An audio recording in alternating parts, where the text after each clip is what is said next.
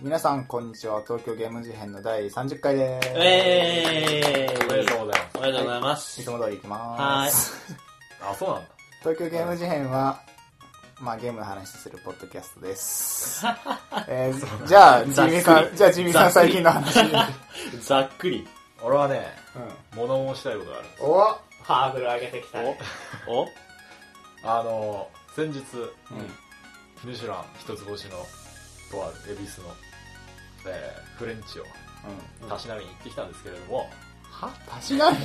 たしなむ程度なの。やばくいなやい。たしなむもんだよ。 すごいな。え、何たしなフランス、フランス料理食いに行ったってことだよね。まあ、たしなみに行ったみたいな。む。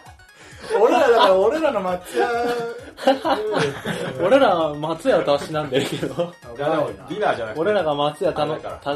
ランチだから、あの、軽く、は軽く、星付きのあ、。軽く足しなんできたと、フレンそチそれを。はいいとして、ただ、俺あの、フレンチも、フレンチ好きじゃない実は。なんだよ。おその心行っはた。ことあるフレンチとか。いや、とかなないんだ食っよ。あたれこ結とはある婚け式ど行さった。ことあるんだったら、あああ、ならあるかもしれなコい。ース料理みたいあ。うん。な。ないかっつうと、ちゃんと言ったことあのー、まず、美味しくない。美味しくないっおー、ズバッといったね、今。ていうのうは、ん。だから、それで、と同じ理由で、懐石料理もそんな好きじゃないんだけど、そう。あのー、例えばね、その時行った時に、白いちっちゃいお皿に、アスパラが乗ってんだけど、アスパラ長みたいな。めっちゃ溢れてんじゃん、皿からみたいな。で、それが、松屋とかで出てきたら、うん。いや、これアスパラ長すぎんだろっつって、爆笑じゃん。でもなんか、ふふーんとか言って、ナイフとフォークでアスパラ食って、食ってるみたいな状況が、なんか、料理で、こう、俺は楽しくない。おー。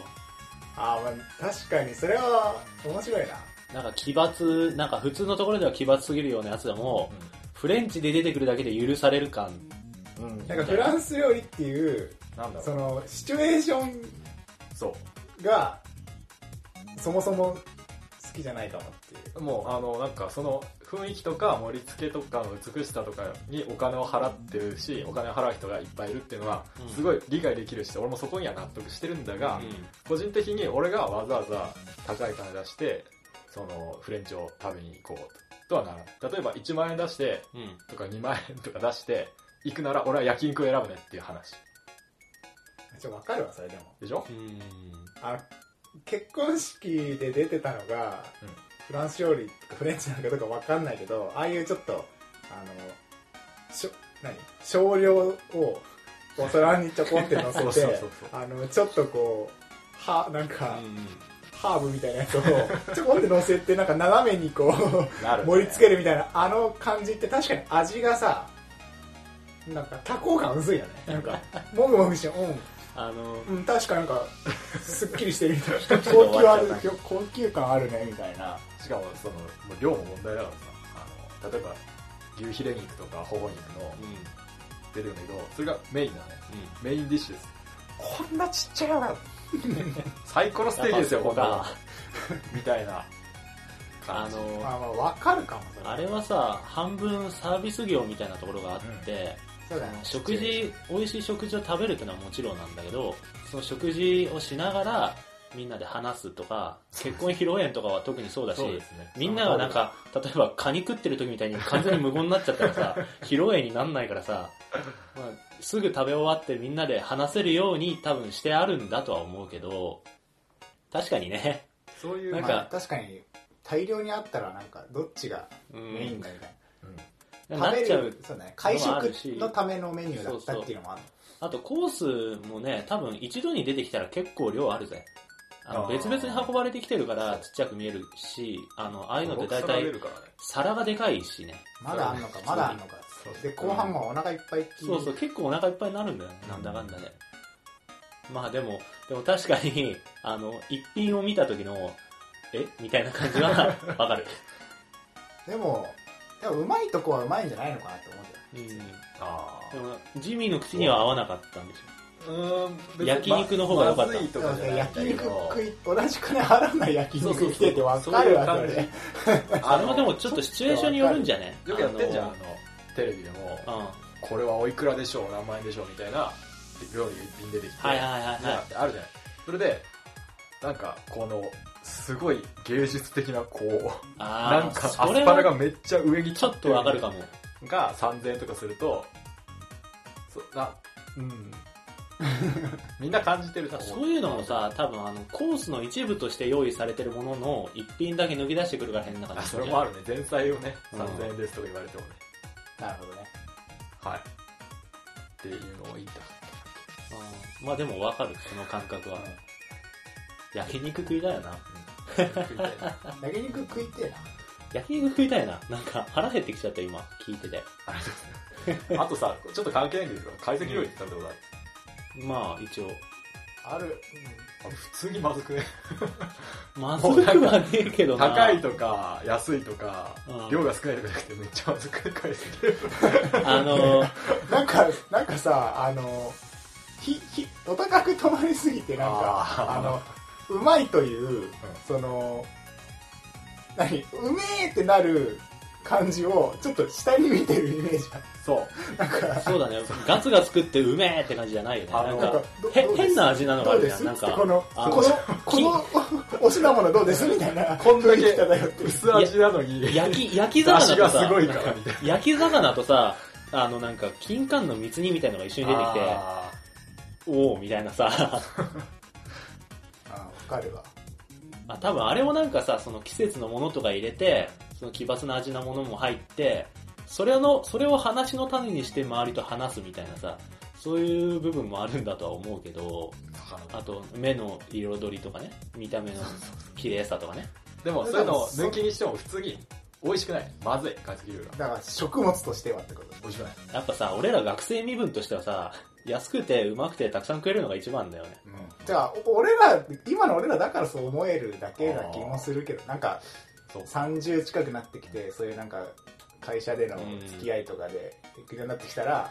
まあ、もうこういうものでしょ、みたいななんか。そう。だから、ななんんかか普通、に高揚感はあるよね例えば2万この、まあ、シチュエーション勝ちだね、あそれうは。人一人で食ったら多分絶対美味しだくかならい。い家とかでさ、あの、 そのものの、なんか例えば小皿、前菜とかの、パンってこう自分の家の、うんあの、ちゃぶ台のように置かれても多分美味しくは美ない。美味しくないなそれ本当多に分その、 それは松屋のそう、高級な店で、なんかそのサービスとか受けながら誰かと一緒に食べるっていうのが前提なんだろうな、きっテンション上がるけと。どうん。それはそれはね、なんか、思い出として残るな。 2万円出すみたいなうん。まあそうなんだろうけど。それだけです言いたかった焼肉が食いたいと。だから銀行区俺さ、うさっきゲームをしたんだけど、ん。どんなゲームえっと、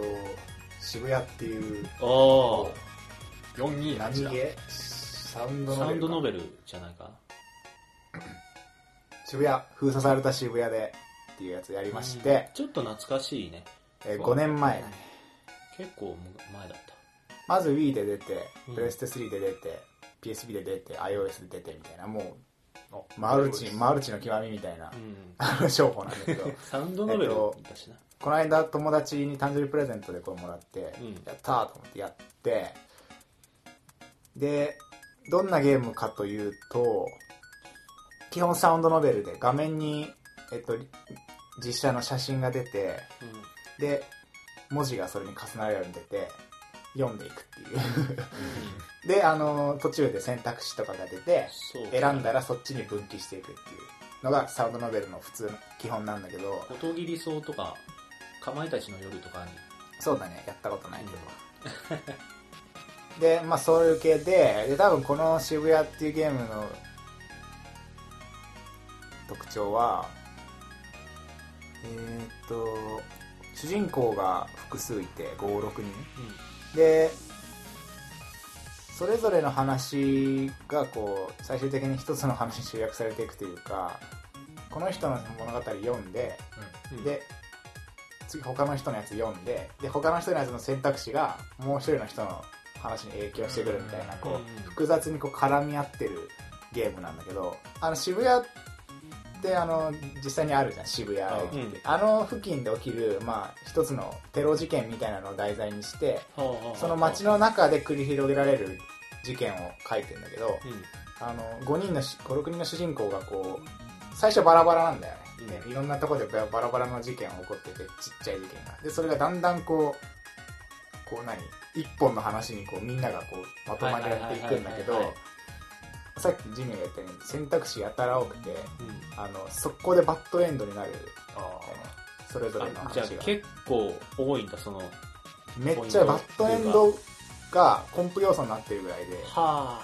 あのまず縦時間軸が1時間ごとになんか10個ぐらいに分けられてて、でそれぞれの時間を各56人のキャラプレイするんだけど、うんバッドエンドめっちゃあるしキープアウトっつってそれ以上進めませんみたいな話になった時に、あの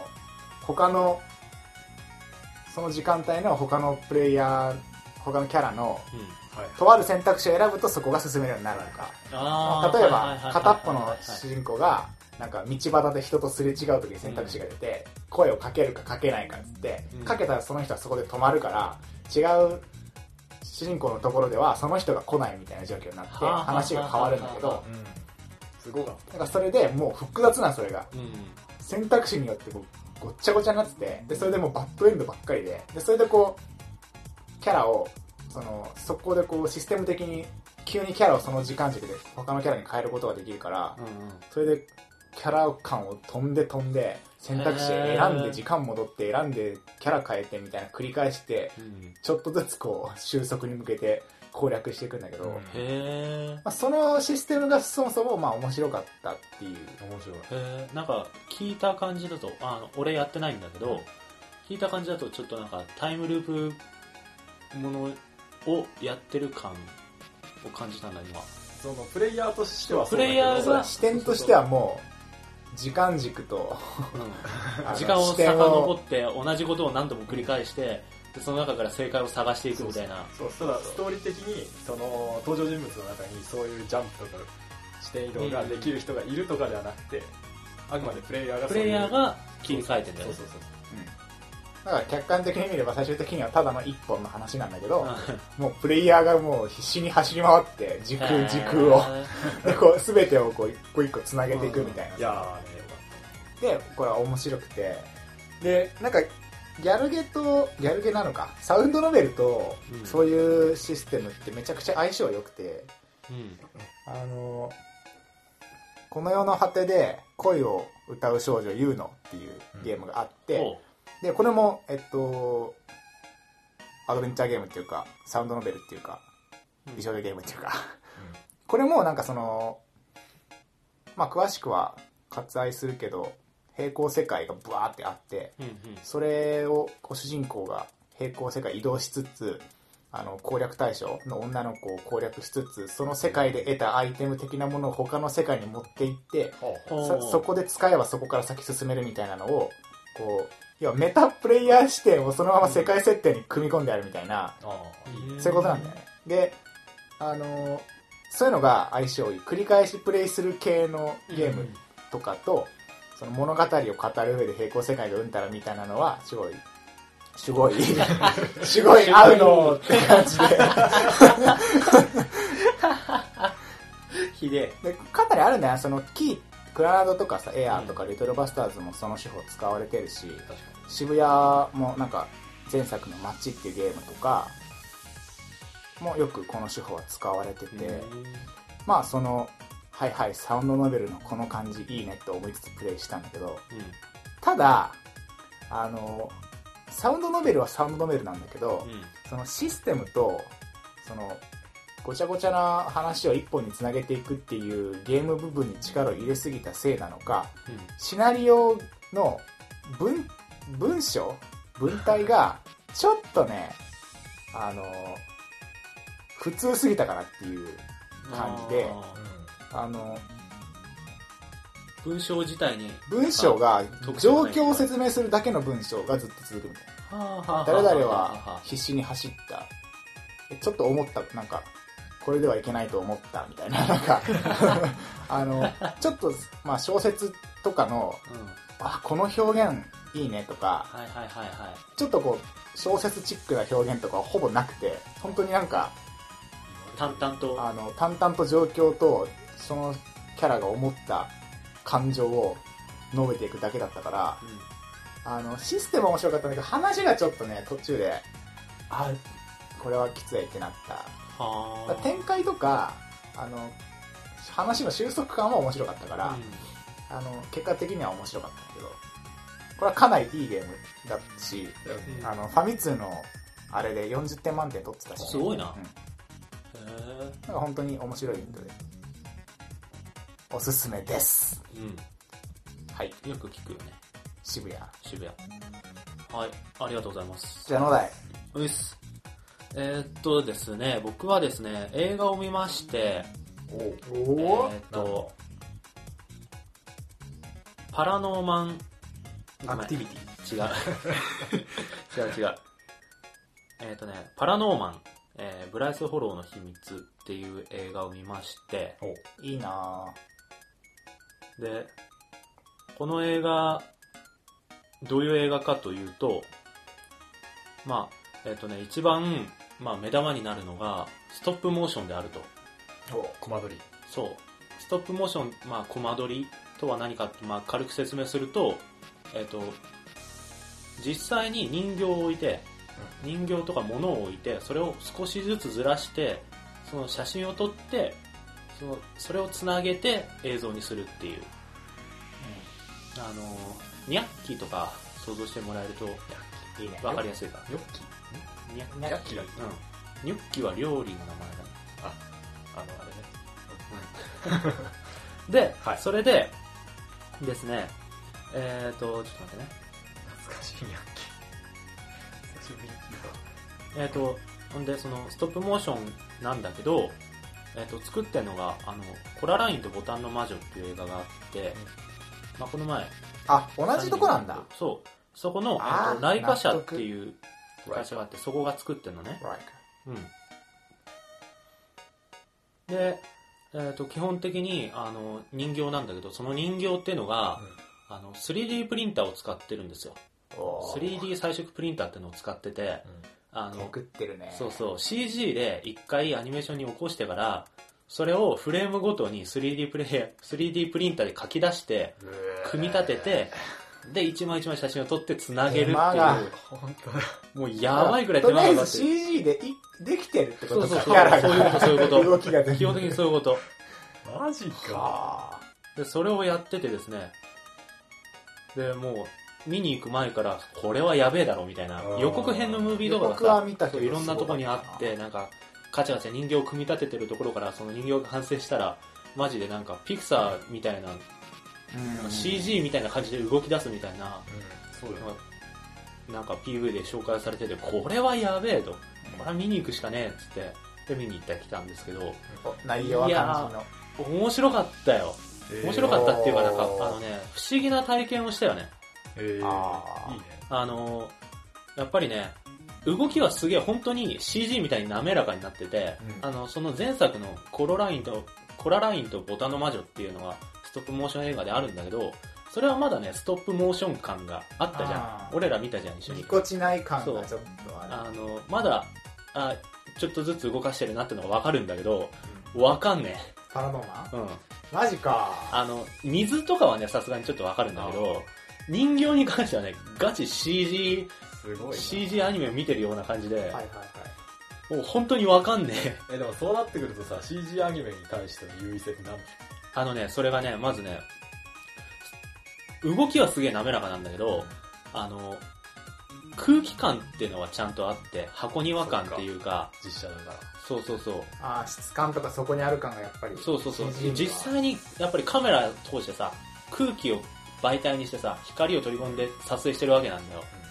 それはね、あの、この本物っぽい質感は多分 CG は出せないなってのは思う。本当になんか、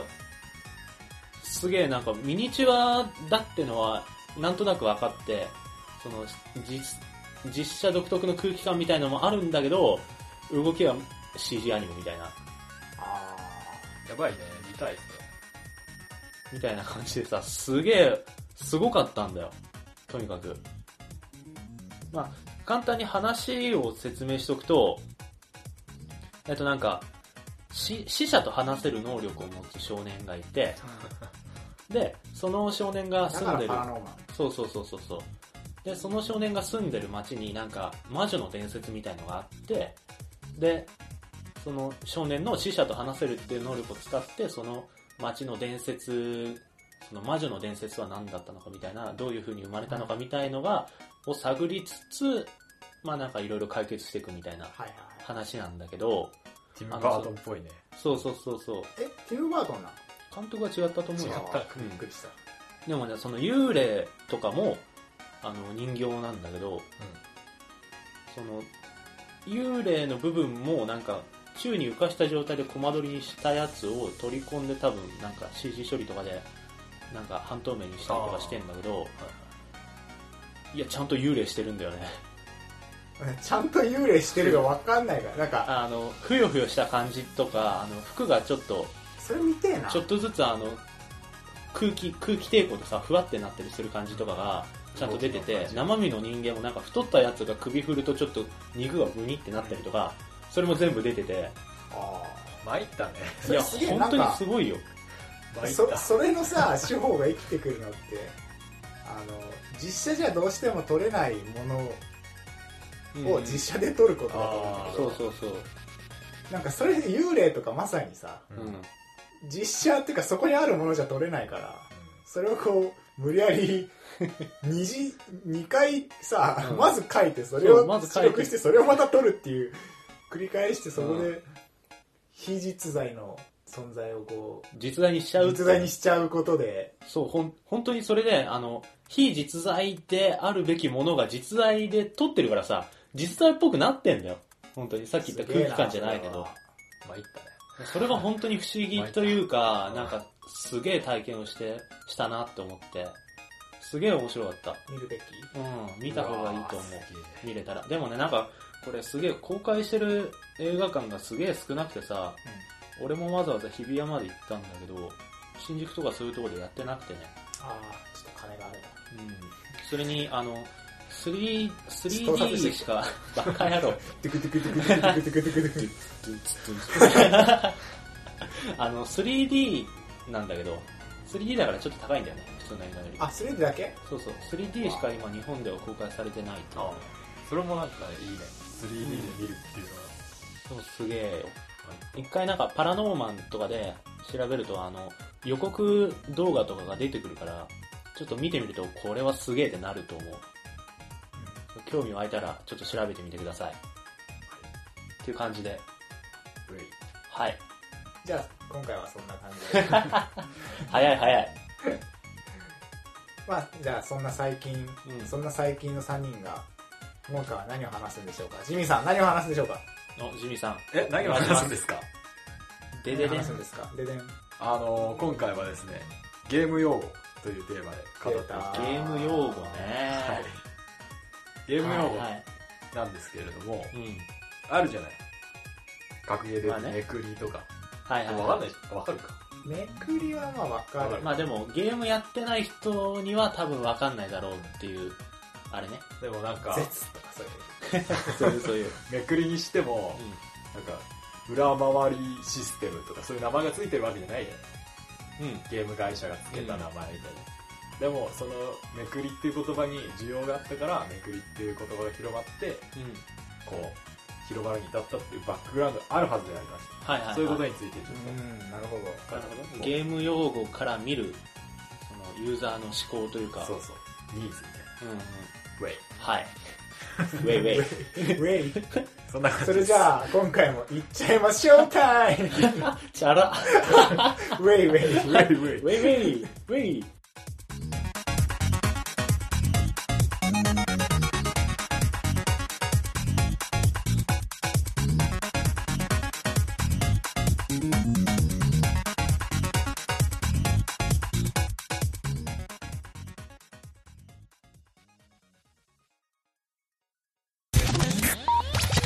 用語。用語ですね。用語用語。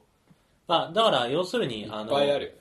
なんだろう、ユーザー側が、あの、勝手に作った専門用語みたいな感じのがメインうんだよね。でも多分、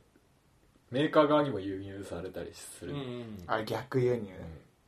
なんか、ね、B ダッシュとかなん B ダッシュね。本当にその確か言葉が必要だったのかどうかあー、B ダッシュもゲーム用語なのか。あれ B ダッシそうュだっよねてそもそもダッシュじゃん。あれって B でダッシュできますって機能だったのが、うん B ダッシュっていう一つの用語に落ち着いたっていうのは確かにあるな。なんで B いつ使う B だしあのさ、あの、俺えあのマリオじゃねえの ?B ダッシュ。マリオだよ出そう、出典はスーパーマリオブラザーズのうんあの B を押しながら方向キーを入れるとダッシュができるっていう機能からついた用語なんだけど、んあのね、桜井さん、桜井正宏さんのおコラム来でた来、それについ来たて来ちたょ来ったと取り上げてる回がありまして、へーあー、あるんだ。そのコラムでに言ってたのが、おーうんあのその当時、うんファミコンをやってた子供が子供のね家から任天堂に苦情が来たらしいんだよなんであなんのでワールド何の何の穴がどうしても越えられなくて息子がゲームをやめませんどうしたら越えられるんですかみたいめ、やめません。なそこがどうしてもクリアできないみたいなんですみたい取なり上げろでなんか何度も何度もやってもクリアできないんですみたいな、うんこれはどうしたらいいんでしょうみたいなクレームが来たらしくて、はいはいでその時その子供はあのそのステージのその場所までは B ダッシュを使わなくてもクリアできるようになってたんだけどそこで初めて B ダッシュを使わないとクリアできないっていうステージになってたらしいの、あーなるほどでそこであのダッシュってものの存在をあの知らないとクリアできない場所みたいのがあって、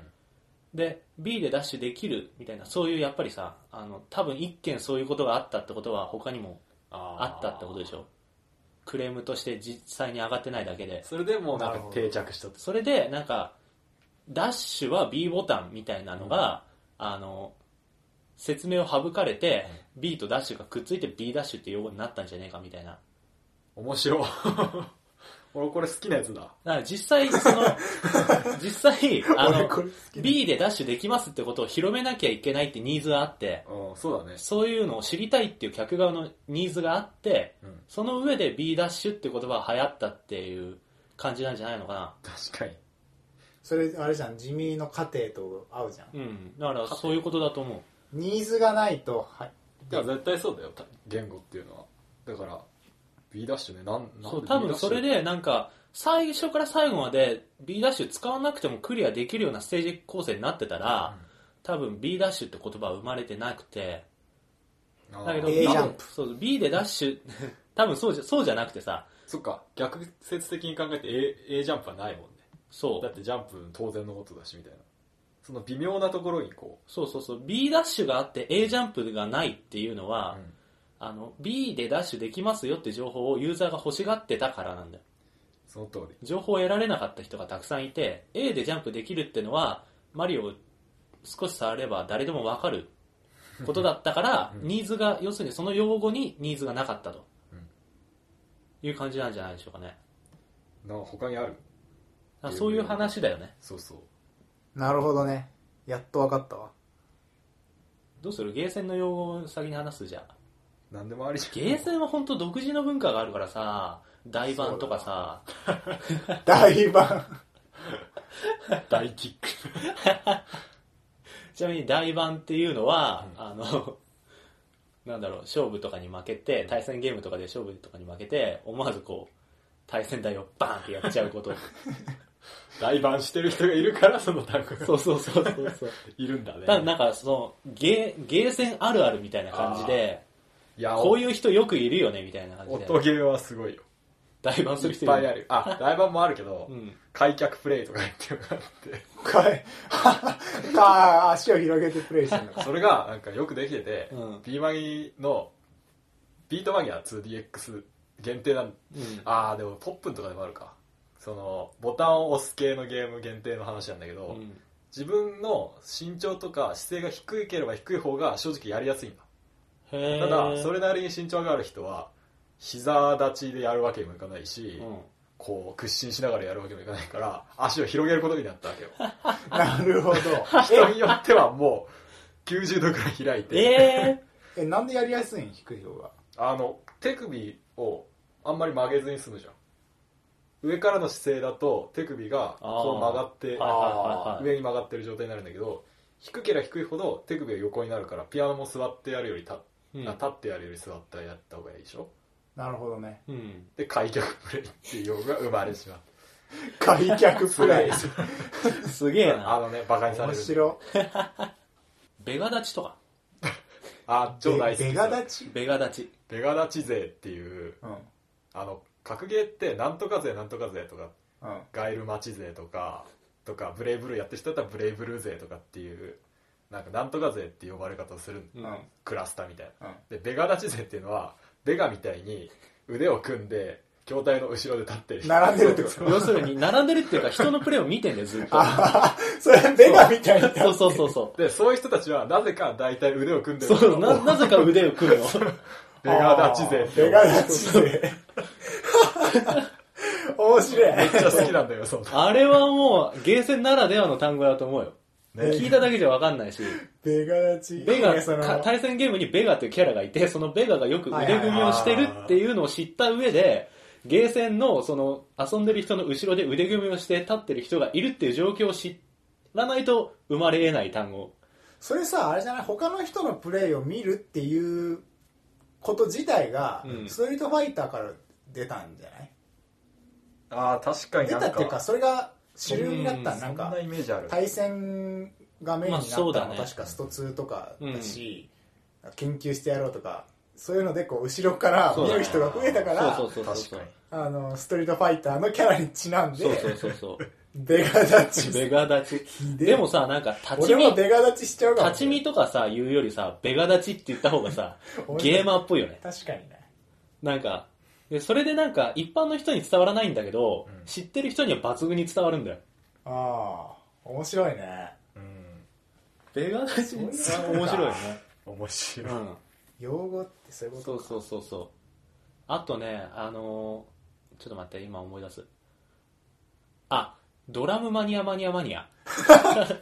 もうダメだ何面それ白いわそれそれもう面白いわそれドラ待ってドラドムラムマニドアマニラムアママニニアマニアマニア。えどういうことこれはなんか専門用語っていうか、まあ、俺がそのドラムマニアマニアマニアの人から聞いた単語なんだけどそ、ういう人いるんだそう、あの、ドラムマニアっていうゲームがあるんですよ。うんうんね、あ実際にその、実際のドラムと、ドラムセットと同じような配置で、アあやべえわか置るいてあって、で、それを実際のバチで叩くっていううん音に乗りながら、ドラムマニアっていうそのゲームがあって、でドラムマニアマニアって人は、ドラムマニアのマニアなのね。うん あめっちゃやる人そうそうこまではわかるドラムマニアのマニアですげえ上手い人なの。そこまではそう。わかったドラムマニアマニアマニアっていうのは、そのドラムマニアマニアが、ドラムマニアをプレイしてるのを見るマニア。あの人はこういうテープがうまいとそうか、そうそうそうそうそう。すごいいろんな人知ってるんですよ。そうそうそう、なんかゲームの、ゲーセンのなんか、常連みたいな人を知ってて、この店の、このドラムマニアにはこの人が来て、この人は超うまいみたいな、カッティングがすげえみたいな、おーあのドラムマニアマニアママニニアア。。みたいな。ひであーでも音ゲーもねギャラリー勢っていううんうんうん。併設使われててうん普通になんかランカーっていうあのランキングに乗るような人たちをうん。追っかけたりとか誰が今全国1位でみたいなことうをん延々と2ちゃみスレッドがあってめっちゃ見てるみたいすごいね。なすごいよね音ゲーもなかなか独特の感じがじゃあなんだろう、実際のゲームの中のテクニックとかシステムの話をするか。ー。やべえ、俺もうゲーム用語に関してボキャ品だわ。ボキャ品って。レベル上げとか。まあね、それも講義で言ったら、まあ確かにレベル上げてくださいって説明書に書いてないからうん、レベルが上がりレベまルすよ上してくださいとか書いげ。てなラいかスらボス。みたいなね。そうだな、じゃあ、格ゲー、せっかくゲーセンの話から繋がったから、格ゲーの話をしよっか。それこそめくりとうか。ん。格ゲーは用語多いよね。ユーザーがやること多いからさうん。しかもなんかいちいちこう必殺技があるゲームでは超必殺技とか、うんウルトラコンボとかそういう名前で、あるゲームではなんかディストーションなんドライブとか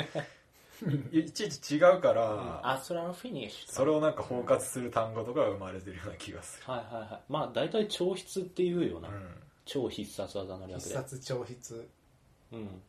あとなんか今話してて思い出したけど、昇竜コマンドってのも専門用語だよね。あのなんかストリートファイターが基盤になってそうそうそうそう波動拳コマンドとかだからやっぱりなんか格ゲーの始祖っていうか格ゲーの礎を築いたのはスト2だよななんだかんだ言って、ねそうだねでもみんなスーパーファミコンのあの十字キーでさ昇竜コマンドがもう体で覚えたわけでしょ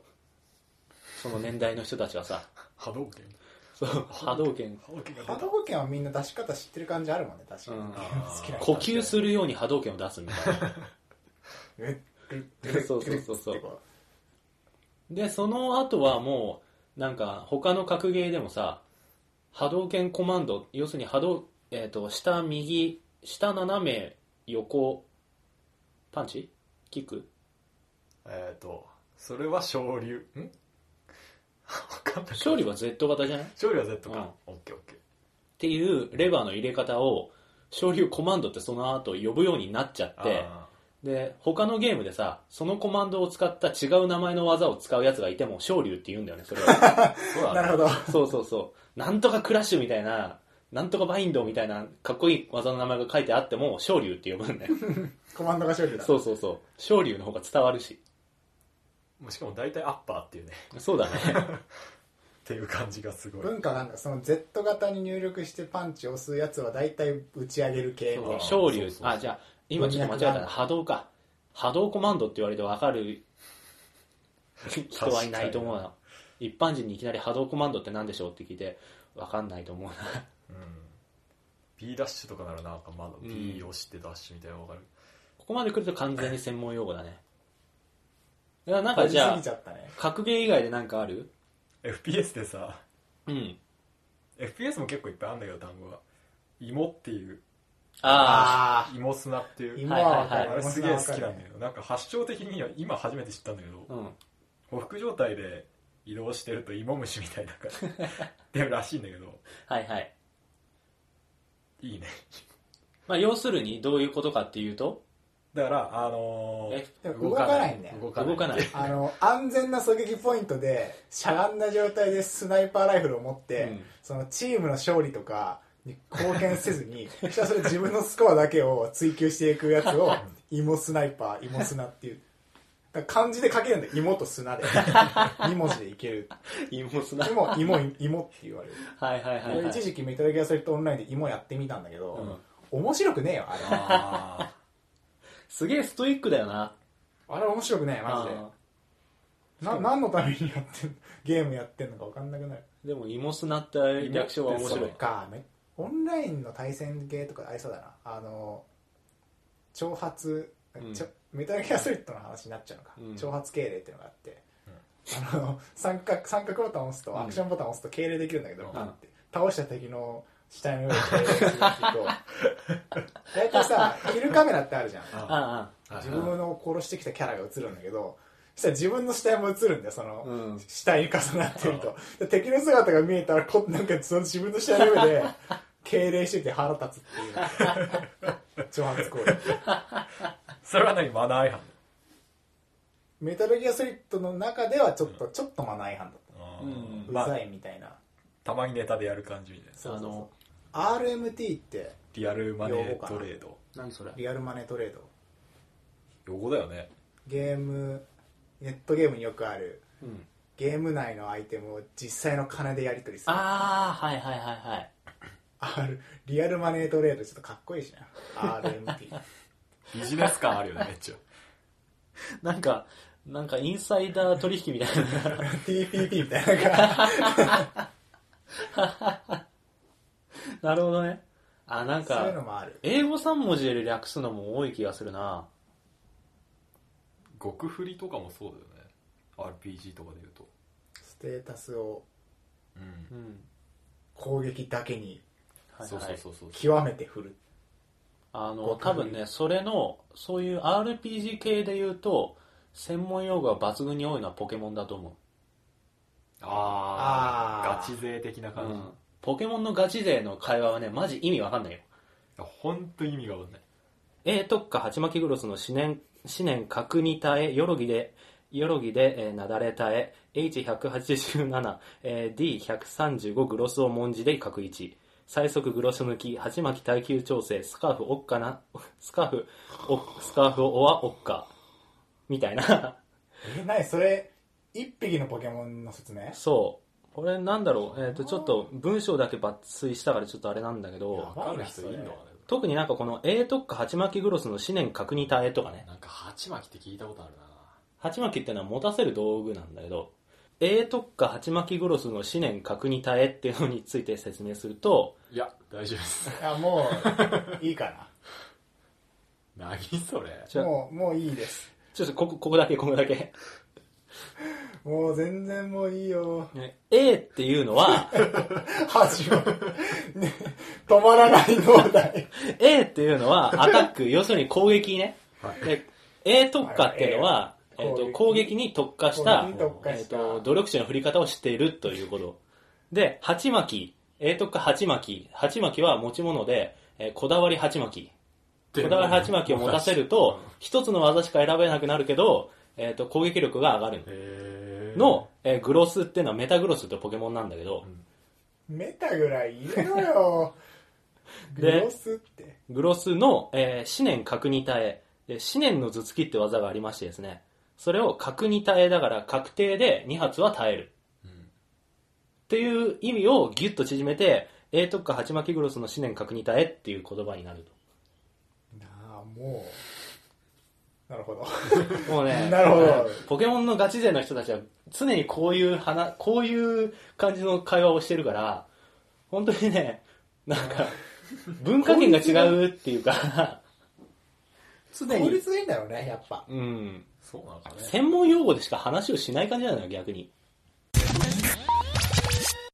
あ、あと、俺ちょっと一個、ゲームのあれで話しておきたいのは、あ、あと2個ぐらいあるわ。だって、一般的にもなんか結構言われてるフラグっていう言葉が、ああれはもともとゲーム用語で、ゲームの内部の話そうそう、あれ、プログラムの用語なんだよな、どっちかっていうと。フラグが立つっていうのは、そのプログラムが発動する条件を満たすっていうことで、マインスイーパーでなんか爆弾のところにフラグを置くみたいな、あーあんなイメージで、あの、フラグが立ったっていうのは、この条件が揃いましたよっていうのを合図する、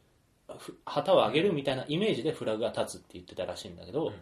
まあ、それがどんどんどんどん特にアドベンチャーゲームだと攻略対象のフラグが立ったっていうのは攻略可能な条件が整いましたって意味でプログラムの話なんです。そうそうプログラムの話でフラグが立ったって言ったらしくてでそれがなんかだんだん派生していって映画とかで死亡フラグとかいう言葉が流行り始めたりとかして一般にも流れ出てきたみたいなフラグが、フラグがっていうもんね。そうそうそうもうなんか結構一般でも使うけどもともとは、もうなんか結構通じる。うん、ゲームというか限定だと思うけどな。ゲームとか、まあなんか、プログラム関係の用語だったと。あと、アクションゲームとかで大事なのは当たり判定ぐらいかな。ゲーム内部の話だな、うんそれも確かになんかあるもんね当たり判定ってものがうん。今そんななんかゲーム的に意識できないけどグラフィックと当たり判定が似通ってるうから、ん。昔はなんか当たり判定ちっちゃみたいなのもあってうん。あでも実際のキャラの足よりも当たり判定がでかくなってて、うん見た目当たってないのに技当たってるみたいな。なるほど、なるほど。そういうことか。そうそうそう。そそううそういういう技はなんか当たりが強いっていう言い方もするしね。あ判定が強いとか言うかでも当たり判定って言葉単体で見た時さ当たりってのはよくわかんないししかも判定って名詞だからねー当たり判定がつ当たり判定が強いってなんかよく考えると変な使い方してるよね広いとか言うべき。うん大きいかな判定領域、当たり判定で領域が広広いいとか。そういう。そうそうそうそうそう正確にはそんな感じで使うべきなんだけど当たりと判定さ意れる外とあるな、でも。うん確かにそのフラグとか、その一般に浸透しちゃった系は、あるね。うん思いつかないけど。そうだな俺それギャルゲーでなんかないかなと思ったんだけど、うん、ねえんだよな。うつエンドとかうんまあギャルでもあ何々エンドはあーそうじゃない分岐何々エンド名前がついて。うんまあそうだね。ほにゃららエンド。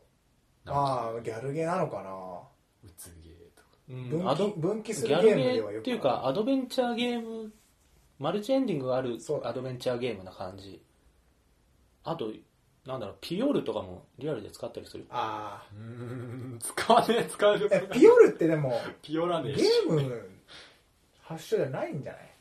そうかななんかアニメ表現とか漫画表現なんか手塚治虫とかあわかんあないけどあこう確かにあシュッピヨピヨピヨピヨってそうそうそうそうあそうそうの気絶してなんか頭の上にうんピヨヒヨコがみたいな確かに漫画の方は先かそう考ーえるスパと4でしか見たことないしな、ピオル。ピオールっていうかひよこが出てなくてもなんか星がくるくる回ってたりしたらあーピオールっていうしうん、そうなんだ。うん気絶っていうかそうモンハンとかでもなんかああ、モンハンだとモンハンあるな確かに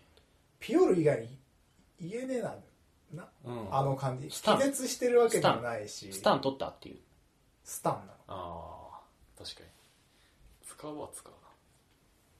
一個思いついたおギャルゲー関係お乳袋って用語じゃね確かに用語だ用語だな乳袋はひひでえひでえ多あ分知らない人が聞いても意味が分かんないと思うんだけどな。うん。要はなんか美少女ゲームの女の子のキャラクターの父がでかいっていうその形に服が密着してないなんかそんな形に父の形に沿わねえだろっていう添い方をして てーすごいよねなんかあれぴっちりしてるんだよなそうなんかあのブレザーとかもなんかそう、ブレザー。胸の形になってたりとかまだブレザーで。水着とかなら。らわかるんだけあのどピッチリしてるけそうどあとなんかコルセットつけてるとかだったらわかるんだけど、普通の制服とかもなんか本当ならあのバストのトップから垂直に落ちるべき布がなぜか下地の方に回り込んぴったりでくっついてんだよ肌に回り込む肌になんかボイボディーペイントしてるみたいな感じでそうそうそうそうぴっちりくっついて謎の謎のなん谷か間の形部状分もさ、布伸びるでしょって感じなのに、もう谷間ができてんの、服 に。服に谷だか間らボディーペイントしてるみたいな感じになってて、はいはいそれが、あの、服のう、んその、胸の部分に袋がついてて、そこにすっぽりこうはまってるように見える から、乳袋って名前オーダーメイドじゃないと成り立たないみたいなっていうかさ、あれってさ、な、本当に意味がわかんなくて、うんあれが好きな人いるどうなんいやだでろも、いるとは思うよ。なんか、ちょっとさ、エロい感じになるじゃん、やっぱり。まあ、ボディラインがくっきりというか、なんかこう、いや多分それはさやらしい感じになうる。顔が萌え絵の顔だからだと思うんだけどあ、その文法はあると思うし、あと単純に書きやすい。シワとか書かなくてよくて、あーボディラインを書いてその上にそっか服の色とちょっとした模様を書けばできちゃうってい生う。産側の都合なのかあれはそうそう、それも思ってなんか、立ち絵だから裸の立ち絵も用意する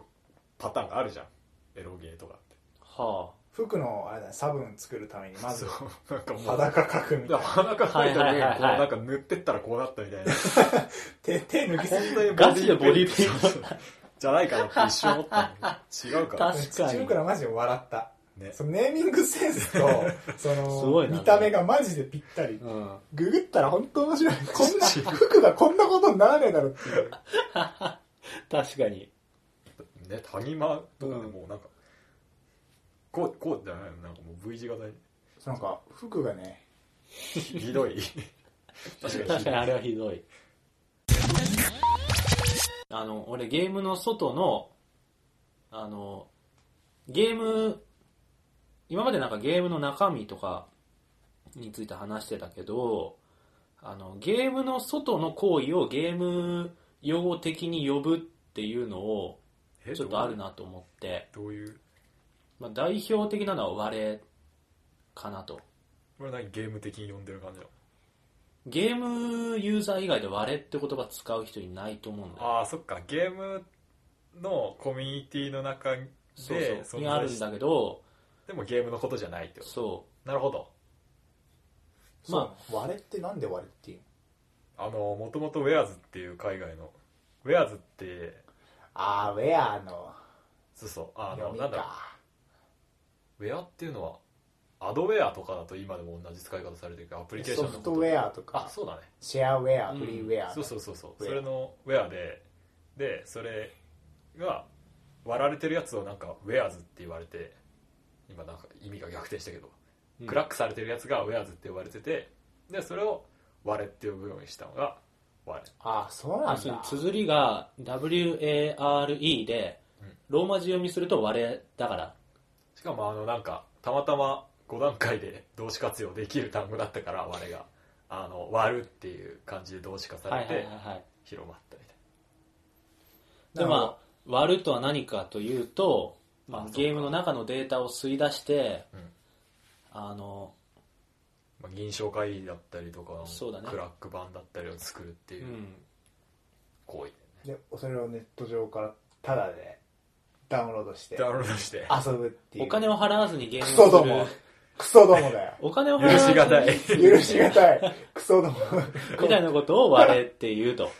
はい。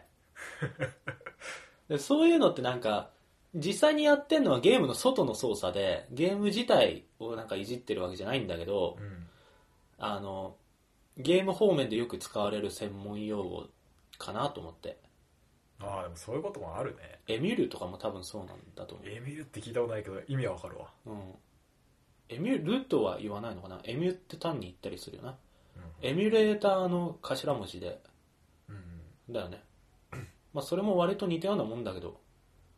あわそう割ったデータをプレイするのがエミュレーターっていうシステムだから、犯罪関係ばっかなのかなそういう単語って隠語的な使い方をしてるんかねなのかなと思うんだけどフラゲとかあフラゲねあ、フラゲね。それはい俺いさフラゲ最初ゲームでしか知らんかったから、あフライングゲームかと思ってたんだよ飛ぶんかリア ルにフライングスターとか言うじゃんあはいはいはだい。からフラゲのゲが、うんあの何々ギャルゲとかあーうんそういうことか何々ゲの、うんゲ、ゲのイメージで、うんフライングしたゲームみたいな意味だと思ってたんだけうど、ん、あの、後からフライングゲットの略だと要知すりるにました。発売日前にゲームを手に入れることだね。フラゲ。フラでゲも。なんかしっくりこないよねフラフラゲはしっくりくるんだけどフライングゲットって言われるとなんかあの、うん金太郎しか思い浮かばない。 AKB 芸人の。そうそう。なんだろううーん今さなんかフラしっくりこないフライングで思い出したんだけどさ、FDS ってわかるフラインフロッピーグ、ディスク違う、フライングディスクシステムっていう、あの、初期型 PSP の、懐かしい夏いあの、初期型の PSP1000 だと、UMD 入れて蓋閉めて、本体をちょっとひねると、勝手に開いてガシャって飛び出してくるっていう、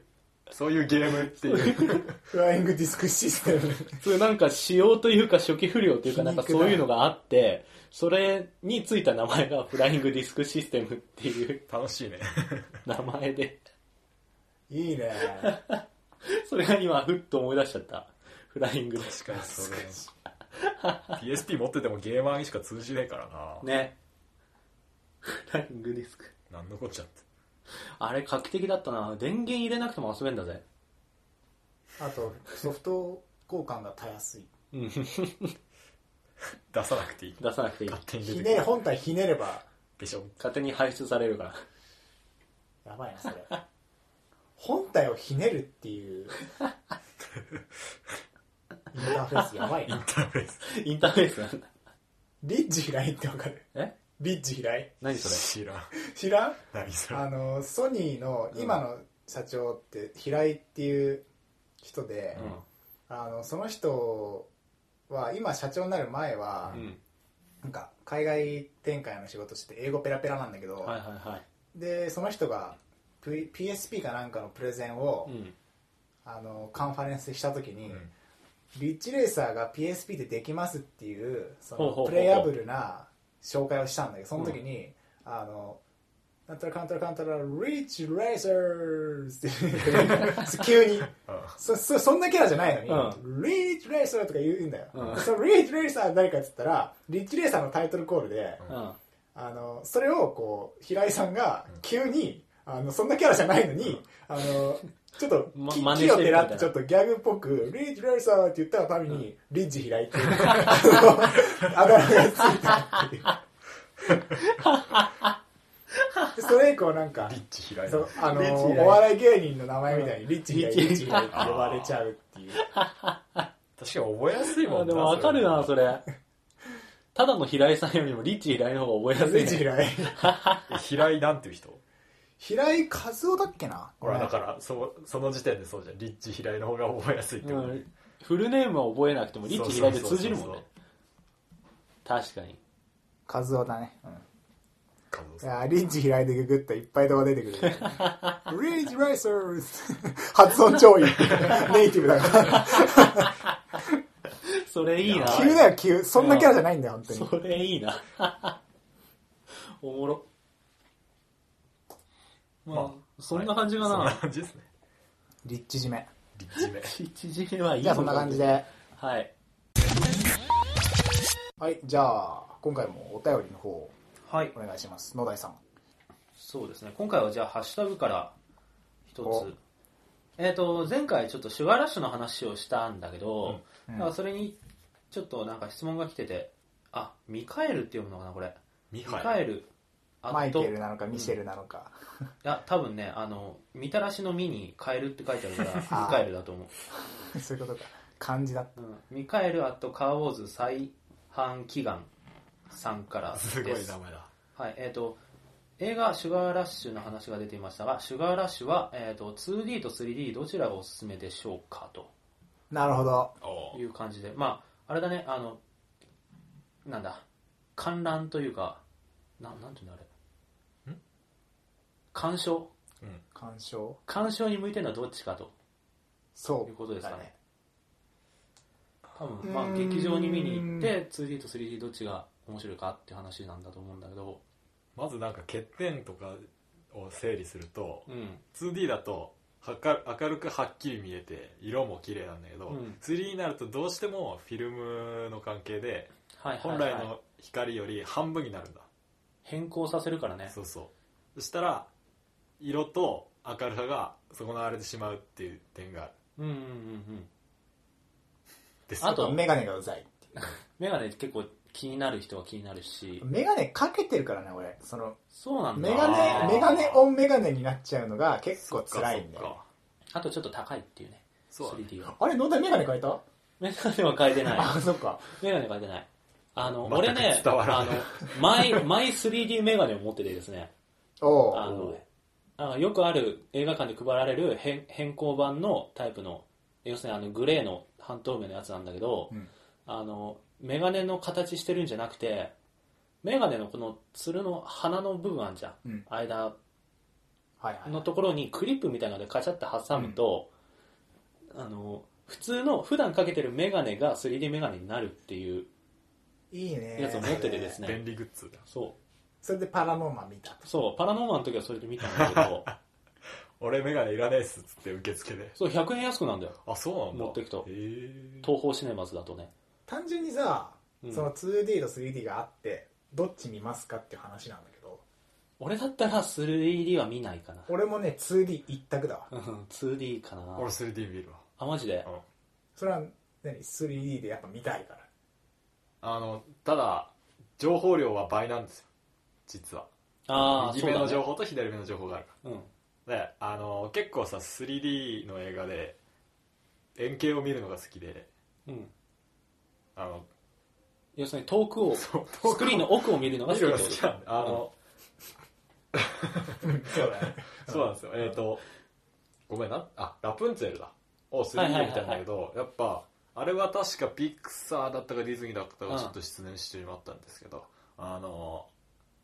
3D の世界がしっかり作ってあって遠くの方までああるから、うんなんか物が飛び出て見えるから嬉しいとかじゃなくて遠くの方の世界をああんな遠くだなっていうのがこうありありと伝わってくる感じが 3D だったはいはいはいはい。なるほどね。俺ね、これはね、まあ確かにそれは一理あるんだけど、シュガーラッシュって映画を見る上ではうん、 2D がいいかなと、なんであのー、なんて言おうとしたんだっけ 忘れちまった。えっ、と、ちょっと待って、飛んだ。ああの、そういう奥行きがすごいゲームとかだと、多分 3D 見てて面白いんだけど、あの、結構ゲームの世界ごとに世界観がガラッと変わっちゃってうん多分 3D で見る映画でしょとそう映画なんかところどころゲームになってる。あだからその映画に登場するゲームあ、そういうこのといろんなゲームの中に行くじゲゃんームによってってそこうとかそうそう、はいはいはいその作中に登場するゲームによって本当になんか世界観が違ってあの違いすぎるから、な疲れちゃうんじゃないかなと思うんだよ問題はなんだ3人とも 3D でシュガーラッシュを見てない見てないっていうことなんだけ ど、でも 2D いや俺はあの基本 2D でうん見るんだよまず安いのとうんうん暗くなるのが嫌なのとメガネオンメガネが嫌 だそれにとそれにやっぱメガ 3D で見れるってことがどうしても勝てなくて 2D で見るんだけど、うんでもあの 3D で見た方がいいと言われる映画あるんだよね「ヒックとドラゴン」とかうんあへーの 3D で見ることを意識したシーンが多い映画ああはいはいはいがやっぱあってはいはいそれって別に 2D でも分かるんだよね「うんあのオルウェイズ三丁目の夕日64」とか見たんだけど、うんあの 2D であのあからさまにその最初のタイトルのああーはいはいはいはいはいあの謎のアングルにな ってわかる東京タワーが天に向かって立ってるのを真上から撮ってその東京タワーの中らへんから文字がニューンって横に出てくるっていううん何の趣も情緒も ないただその遠近 3D の感ためだけそうそうのわかるわだからそういうのが頻繁にある映画ってあってあでもそれでもそんな無理やり入れる入れなくていいよみたいなのもあるんだけど、うんなんかヒックとドラゴンに関してはあのあれは 3D で見た方がいいってよく聞くうーんそういう観点でいくとシュガーラッシュはそこまで 3D 特化したシーンはなかったような気がするからうん確かにわざわざちょっと高いお金を払ってまでして見なくてもいいんじゃないかなっていう俺のそうな個ん人的な意だよね見かなあんまり円形っていうか遠くが出てくる描写が少ないんじゃないかなシガーラッシュはうんそういやなんかあのレースお俺が言ってる円形ってあの 空に飛んでる時に地平線が見えるかどうかとかそういううんそうそうだからそこまでなんかゲーム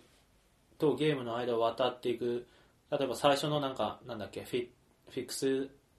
インザフェリックスフィックスイットイットフェリックスか、とかだともうなんか背景黒バックだかあらー円形もクソもないし確かにあの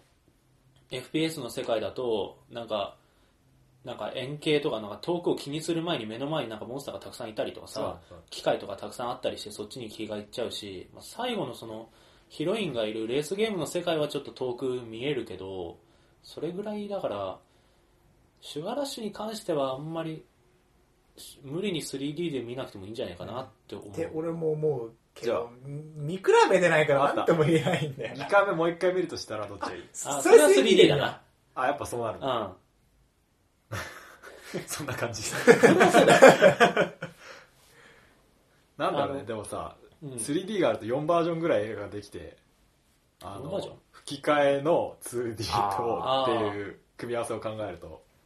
で字幕の時に 3D だと字幕が超飛ぶああ字幕邪魔だね邪魔確ってかにいうのがあるから吹き替えになるとあの 3D になると吹き替えがいいんだようんただ、えー吹き替えで見ちゃったじゃんうんでも字幕で見たいじゃん次見るとしたらああ字幕やってなくねやってないのやってないあそうなんだ、じゃあねないねねないねあそまうあなん本だ当に見なきゃ何も言えないけうど、んまあ最初は 2D でいいんじゃないかなっていう気はするけど、うんなんかそう本当になんかその 3D 表現うんぬんみたいな表現を見せたい映画じゃないうんうんし、なんか表現が見たいって人は なんか書ければいいんだろうけど、それこそ映画の趣旨は多分そこに置いてないから 2D でなんかしっかり物語に入り込んでみるのがいいんじゃないかなと思うねなんか、うんやっ確ぱかにメガネがこうあるとね集中できないんだよねそれはある確かに暗くなるしそう暗くなるのちょっと損じゃないあ論の破するな色鮮やかなシガーラッシュっていうゲームの世界が結そ構うそう結構ポップでなんか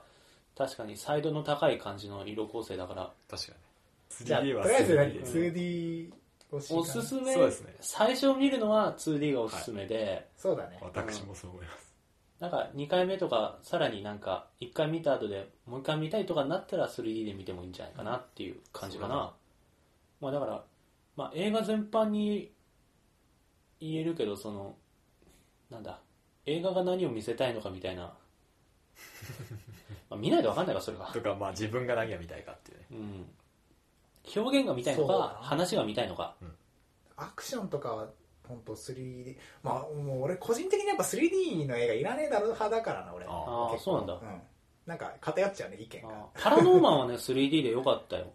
やっぱあるんだねその、う向きなやつと向きじゃないやつがあのパラノーマンはさっきなんか冒頭でもちょろっと話したけどあのやっぱ空気感みたいのがあ CG アニメにはない空気感みたいのがあるからあれは 3D の方が感じられる 3D しかなかっったんだっけた 3D しかなかそったんだけれどもさなんか 3D で見てくれっていう気持ちを感じる多分そうなんだと思う感じもちょっとあるからあれは確かにそうどっちかっていうと表現寄りの映画だったからさストップモーションっていう表現をやっててそれはちょっとあるけどそれのね凄さ両方ああるとさどっちで見せたいんだよっていうそのブレがなんかある、なんか金儲けみたいなあるけどまあね商売だからねまあじゃあ儲かるって意味ないんだけどまずは 2D を見ましょううんおすすめですと思いますはい、はいありがとうございましたははいありがとうございましたはいということではい今回も話してきましたけれども、はい話しましたねえっとまあ用語用語ね まあ多少予想はついてたけどカオスな内容というカオかスっていうかまあ あのお便りとかハッシュタグでこんな用語こんなバックボーンありますよっていうのあったらぜひ。ぜひ教えてもらえる投と稿し教てもらえるとすげええ楽してみくださいあのファボる まあ今回は用語ということで、次回は何の話をしましょうかそうですね今時期的に春ですよもうすぐ春ですね。ちょっとアニメでも見ましょうかはい、ということで、 えっと、ちょうど今、えっ、と、放送が始まっているであろうタイミング、えっ、と、2013年春アニメ、おうはい、期待するタイトルとか、そういうことについて。そうだね、うんいけそうあの前期あ秋冬冬アニメの,、うん。あの感想とかも含めああ、はいはいはさ最近のアニメ的な話でいいんじゃないかな、い。いいんじゃないですかはい。まあじゃあ、題名的には2013年春アニメみたいな感じで、そうだね振り返りつつ、ちょっと期待していきましょうって感じで、そうです ねはい。はい。あのゲームの話久しぶりだね意外とああ、最近確かになんか、ムの話ガチガチにゲームや、ゲームの話ばっかしてたからな。一時期さ、うんあれゲームってなってたけどに何2ヶ月ぐらいゲームの話してるっしそうだね。あの、ょ頑張ったなんだね シュガーラッシュを除いてって感じ。しばらしも一応あ、そっか、そっか、そうっけ。あゲームだから、あの、あの、3人の好きなことシリーズ以降はゲームだったんじゃないうんちょっとねあのアニメの話をはい。しようかなせっかくだからね。ういはい。っていうじゃ感あじで。そんな感じで、うんえー東京、えーじゃあ締めますねはい、お願いします。東京ゲーム事変は皆様からの。皆様からのお便りを募集しています、はい。えー、ツイッターでのリプライや、えーダイレクトメールまたは「ハッシュタグゲーム事変」で募集しているほか、えーお 便りメールでも募集しております、えーメールアドレスはゲーム事変 gmail.com です、えーはい3人への質問や、えーご意番組へのご意見や、あのテーマの提案感想えー3人へのあの助 言知った激励激励あのネタ 小言ポエム何でも ポ エム。ポエム。何でもお送りください、はい。えっとはい全てのメールみんな3人で楽しく、感謝しながら読ませていただいております、えー番組で紹介することもありますはい、えというーわけで、それでは、えー今回も聞いてくださってありがとうございましたありがとうございました。ありがとうございました。また次回お会いしましょう、はい。いさようなら。ら